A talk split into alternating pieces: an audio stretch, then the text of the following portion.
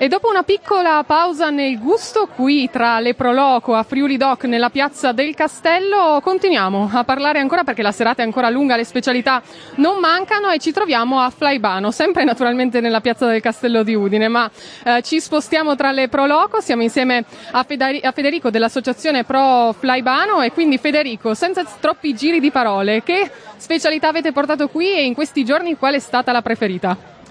Allora, ovviamente noi abbiamo portato le nostre tre solite specialità, che sono il frico classico e poi nelle sue varianti alle erbe, che viene preparata con una miscela di erbe che vengono coltivate negli orti di Flaibano, oppure la versione piccante, che è appunto fatta con delle spezie piccanti, e quella che c'è stata più richiesta di solito è il frico classico, perché è quello che riesce ad accontentare, diciamo, di più i gusti di tutti.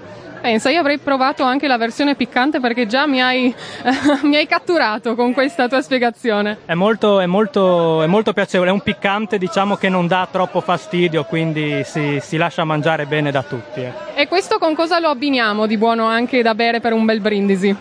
Vabbè, abbiamo la Pro Loco di Dignano che ha tutta una bellissima selezione anche di vini del nostro territorio, quindi qualcosa per tutti i gusti si riesce a trovare. Quindi puntiamo sul vino e prima di andare a brindare, insomma, a gustare le vostre specialità, parlaci un po' anche di Flaibano.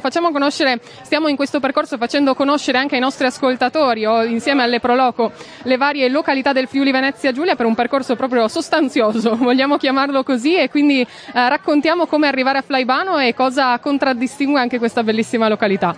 Allora, Flaibano, siamo un piccolo comune, più o meno al centro del Friuli, ci troviamo esattamente a metà strada tra San Daniele e Codroipo.